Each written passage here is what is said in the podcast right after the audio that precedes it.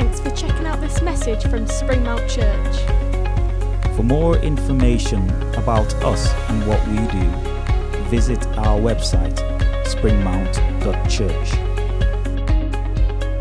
Why not check out all the different groups that run throughout each week in Barrow and on Walney? and join us every Sunday from 11am at Salthouse Pavilion in Barrow in Furness. If you would like us as a church to pray for you, please email prayer at springmount.church. or sign up on our website for monthly news straight to your inbox. Hello, Springmount Church, and anyone else that's tuning in today. For the foreseeable future, we are going to have to live and function in very different ways to what we're used to. Uh, this brings fear and uh, worry and uncertainty, and most definitely the unknown about where we find ourselves. But straight from the off today, I want to read a verse from Luke chapter 12, um, verses 22 and 23. That's two verses that says, then, then Jesus said to his disciples, Therefore I tell you, do not worry about your life, what you will eat, or about your body, what you will wear. For life is more than food, and the body is more than clothes. Um, and this verse just tells us that even in all the uncertainty, that Jesus is the same yesterday, today, forever. His promises are true, and His hope endures. Um, Jesus Himself said we would have trouble in this world, but He has overcome the world. So over the coming weeks, we're going to deliver a word for Sunday at 11 a.m. Uh, there'll be a YouTube worship playlist that is chosen by the worship leader for each week, and you can uh, worship before listening to the word. And it'd be great that we can be united even though we are apart. Um, we may even consider having a shorter word daily. If that's something uh, that you would appreciate and access, then please let us know by commenting uh, below this video on Facebook or by emailing johnny at springmount.church because it'd be great to listen each day to what God is saying through His Word. Um, and so we're going to carry on with our, our series, and uh, normally we might have changed it, but actually today the, the verses we were going to choose I think are probably very appropriate because we've been looking at how different people pray in the Bible, and today we were looking at Jonah. Now, I know that the ladies in church looked at Jonah in some detail on their Ladies' Day recently. Uh, I haven't heard what Claire spoke on, but I want us to see how he prayed. So I'm going to crack straight on and we're going to read the whole of Jonah chapter 2, uh, which is the prayer of Jonah. He was isolated, he was in a dark place, he'd been uh, thrown overboard, he, would, he was swallowed by this huge creature, and um, yeah, he didn't know the end story, he didn't know the big picture. Uh, we can look at this prayer knowing that he was rescued, that he was saved, but actually Jonah wasn't aware what was going to happen next. He knew he hadn't drowned. Um, so let's read what he had to say. So, Jonah chapter 2, reading from verse 1. From inside the fish, Jonah prayed to the Lord his God, and he said, In my distress I called to the Lord, and he answered me. From deep in the realm of the dead I called for help, and you listened to my cry. You hurled me into the depths, into the very heart of the seas, and the currents swirled about me. All your waves and breakers swept over me. I said, I have been banished from your sight, yet I will look again towards your holy temple. The engulfing waters threatened me, the deep surrounded me. Seaweed was wrapped around my head. To the roots of the mountains I sank down. The earth beneath barred me in forever, but you, Lord my God, brought my life up from the pit. When my life was ebbing away, I remembered you, Lord, and my prayer rose to you, to your holy temple. Those who cling to worthless idols turn away from God's love for them. I, with shouts of grateful praise, will sacrifice to you. What I have vowed, I will make good. I will say, Salvation comes from the Lord. And the Lord commanded the fish, and it vomited Jonah onto dry land. So remember, at this point in the story, Jonah had run away from God. He'd rebelled. He decided he didn't want anything to do with what God wanted him to do. He he didn't want to go in and tell the people of Nineveh uh, that important message that they needed to change their ways. And he'd run away. He'd ended up endangering other people, and was now stuck in a dark, dank place. Um, as I say, we know the big picture, but he didn't. So let's look at three particular parts of this prayer of Jonah's, and that might encourage us to pray at this time where maybe as a nation, as a world, we've been very disobedient to what God wants, and maybe we can uh, look at look at what He expects. So verse two says this: "In my distress, I called to the Lord, and He answered me. From deep in the realm of the dead, I called for help, and you listened to my cry. So, first thing we learn from this is that God answers and God listens. You know, um, recently, myself and Joel were in our house. We uh, live a little bit in the uh, sticks near Askam, and uh, not that that's any slight on people from Askam, but uh, yeah, recently we were in our house and uh, I was in the lounge and I heard this cry of "Dad, Dad!" This this, this absolutely anxious, this squeal from my 22-year-old son, clearly distressed, and I wondered what on earth was happening. So I went to see and opened the door, and there on the landing outside the door was a bat flying around and around on the landing, and Joel was trying to catch it in a towel, but neither of us can cope with flying animals. And Joel, Joel and myself ended up uh, barricading ourselves in the lounge and hoping that the girls came home soon to rescue us. But uh, I did hear his cry for for help. I heard that distress. There was something in me that heard my son shout out. Um, I didn't go and help him that much because I was more scared than him because I'm a wuss when it comes to flying creatures. But I heard his cry. And that is the difference. God hears our cries and he pays attention. He listens and he answers. But he also sees the bigger picture. Already, in the crisis that we're currently going through, it's been pointed out that pollution in many places has dropped, that the air is clearer, that wildlife is more evident than for a long time in places that have scared them away. That God knows the bigger picture, and I believe that He wants us to cry out to Him. You know, I want my son to cry out to me when he's worried or upset, even if it is a bat that I can't help him with because I'm more scared than he is. But God is bigger than the problems. Uh, I read a quote this week that said maybe we should stop talking to God about our problems and start talking to our problems about our God because he is bigger than the mountains that we face.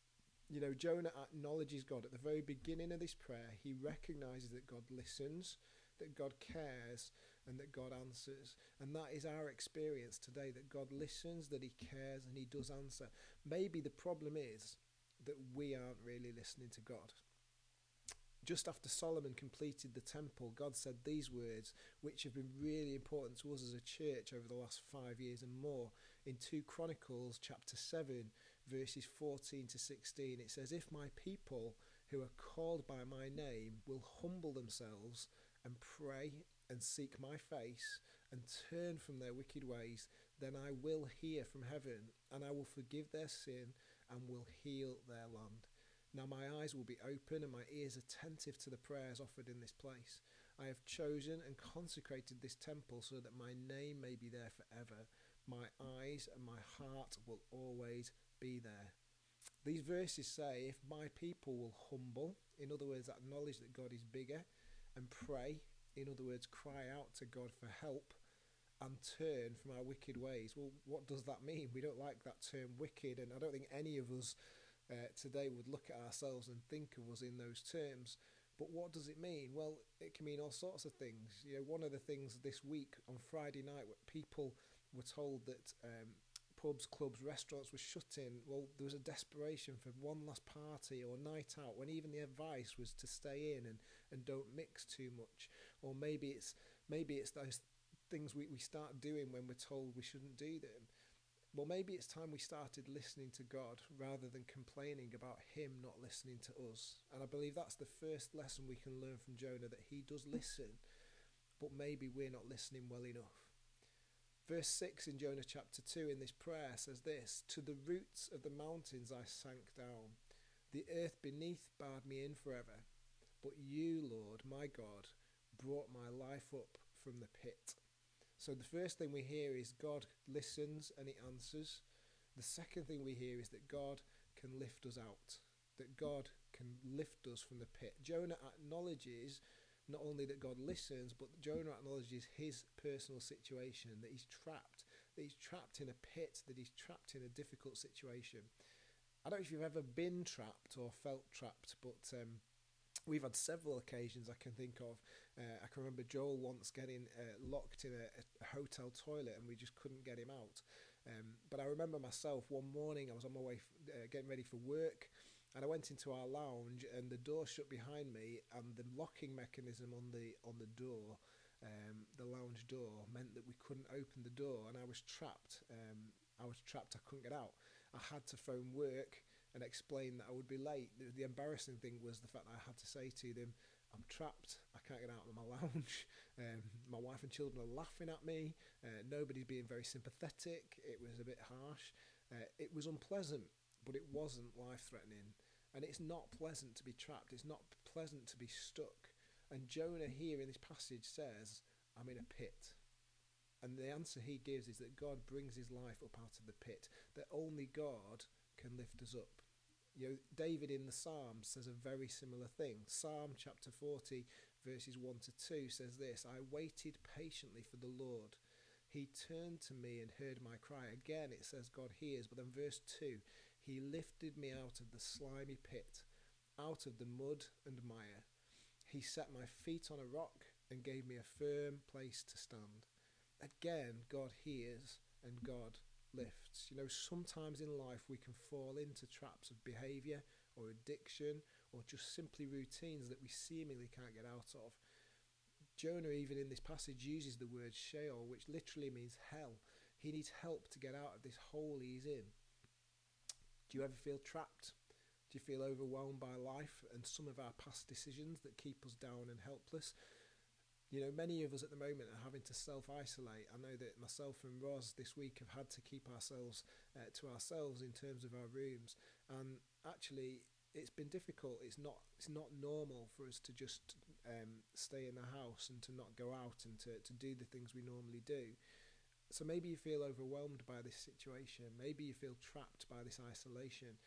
You know, the children that are being sent home from school, the advice is that they don't go and play out, but that is just goes against their natural um, their natural tendencies, their natural desires. But do we feel trapped? Do we feel overwhelmed? And do we feel trapped by some of our past decisions that keep us down and helpless?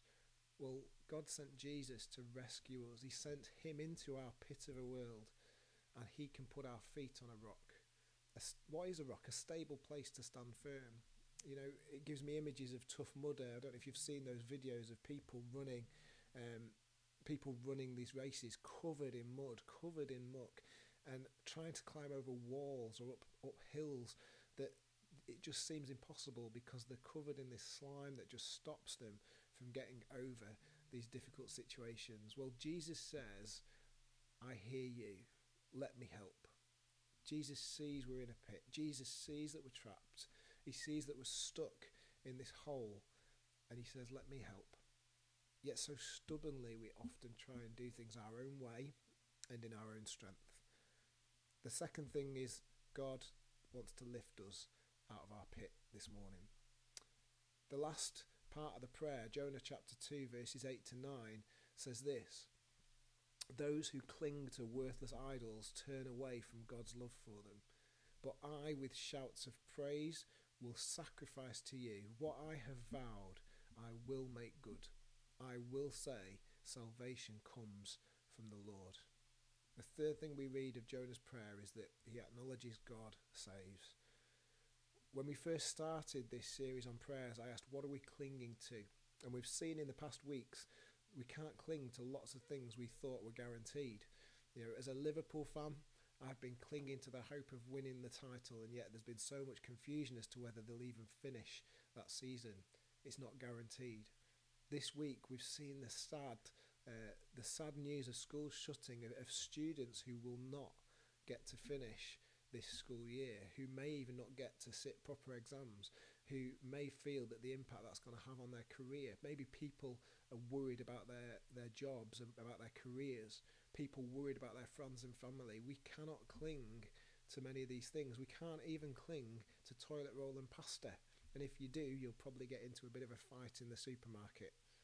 The only thing we can know for certain in this life is we can cling to our faith in God in all of this, that God is the same yesterday, today, and forever, and we can cling and trust in His unfailing love.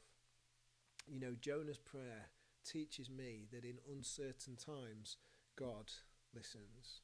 So speak to Him. In uncertain times, God can lift. So let him. And in uncertain times, God saves. So allow him to be your Saviour. He sent Jesus into this pit to die on a cross so that we could be saved, that we could be re- removed from this pit that we've dug, that we can be taken out of this difficulty, that we will can be we can be we can be given a hope for the future. Many people, even as I'm talking now, will say, "Well, where is God in the middle of all this panic? Where is God in the middle of this virus and this national, worldwide, international crisis?" I say this: I say God is in the many people serving their communities and trying their best to help vulnerable people. I say God is in the hospitals, giving strength to weary doctors and nurses. I say God is in our chemists, helping them to keep going. I don't think God is in the angry mob at the supermarket. I don't think he's in the selfish actions of the few. But to all of us, he says this turn to me now, humble yourselves, stop being so selfish, turn from your old ways and pray to me. And what is his promise? Well, his promise is this if we take these steps, he will come and heal our land.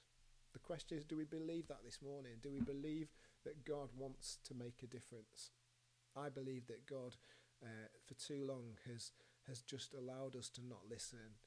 So this morning, maybe it's time for us to start listening to what God has to say. Maybe it's time to acknowledge Him to acknowledge the one who saves, who lifts, who listens, to acknowledge the one who loves us, and to acknowledge the one who, even in the darkest of days, can bring hope and can bring faith. You know, it says, verse 8, those who cling to worthless idols turn away from God's love for them, but I, with shouts of grateful praise, will sacrifice to you. I will say, salvation comes from the Lord. Jonah didn't know what was going to happen next. Jonah didn't know what the end point of this story was. Jonah knew that God was the only one who could save. What if, in the midst of all of this difficulty, in the midst of these dark days, more of us turn to God and recognize that He is the one who can give eternal hope? He is the one who loved the world so much that He gave everything for it. And yet, so often we've chosen to not listen. So often we've chosen to ignore His advice just like many people are ignoring the government advice at the moment, we think we know best. Well, God says He knows best. God says He is love. God says, Come to me, all who are weary. God says, Cast your cares upon me, and I will sustain you. Jonah's prayer says this God listens, God answers, God lifts, and God saves. So, what are we going to do? Are we going to spend more time complaining? Are we going to spend more time fighting? or are we're going to spend some time speaking to the one who can make a difference in all of this situation. Have a great week. If you need any help, then please do contact us through our website or through our social media pages. And uh, hopefully, the quality of these videos will get better, and uh, also we'll be able to give you uh, more daily reflections to go on. But stay safe, and as I say, if there's anything, any way we can help, or if there's anything we can pray for, then please do drop us a line. But for now, have a blessed Sunday. God bless.